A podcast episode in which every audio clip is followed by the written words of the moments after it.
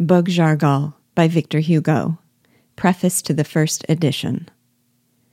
The episode of which you are going to read, whose foundation is borrowed from the revolt of the slaves in Santo Domingo in 1791, has an air of importance which should have sufficed to have prevented the author from publishing it. However, a rough draft of this opuscule having already been printed and a limited number of copies distributed in 1820, at an epoch when the politics of that day were very little concerned about Haiti.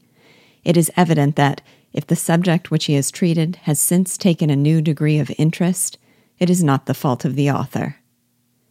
This is a case in which events have arranged themselves to suit the book, and not the book to suit the events.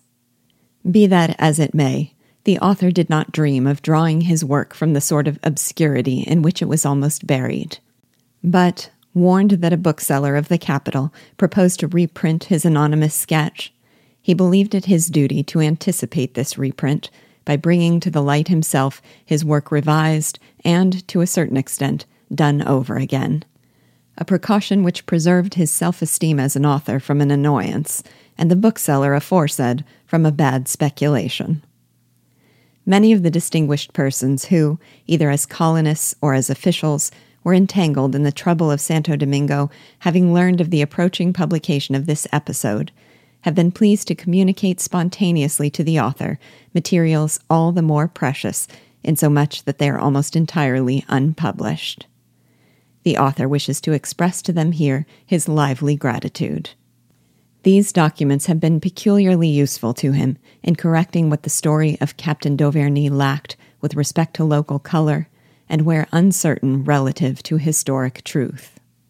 Finally, he ought to warn his readers that the story of Bug-Jargal is only a fragment of a more extended work which should be composed with the title Tales Under a Tent. The author assumes that, during the wars of the Revolution, several French officers agreed among themselves to pass their nights in bivouac by each in his turn reciting some one of his adventures. The episode which is herewith published forms a part of this series of tales. It may be detached without disadvantage, and, moreover, the work of which it ought to form a part is not finished, never will be, and is not worth the trouble of finishing. January 1826.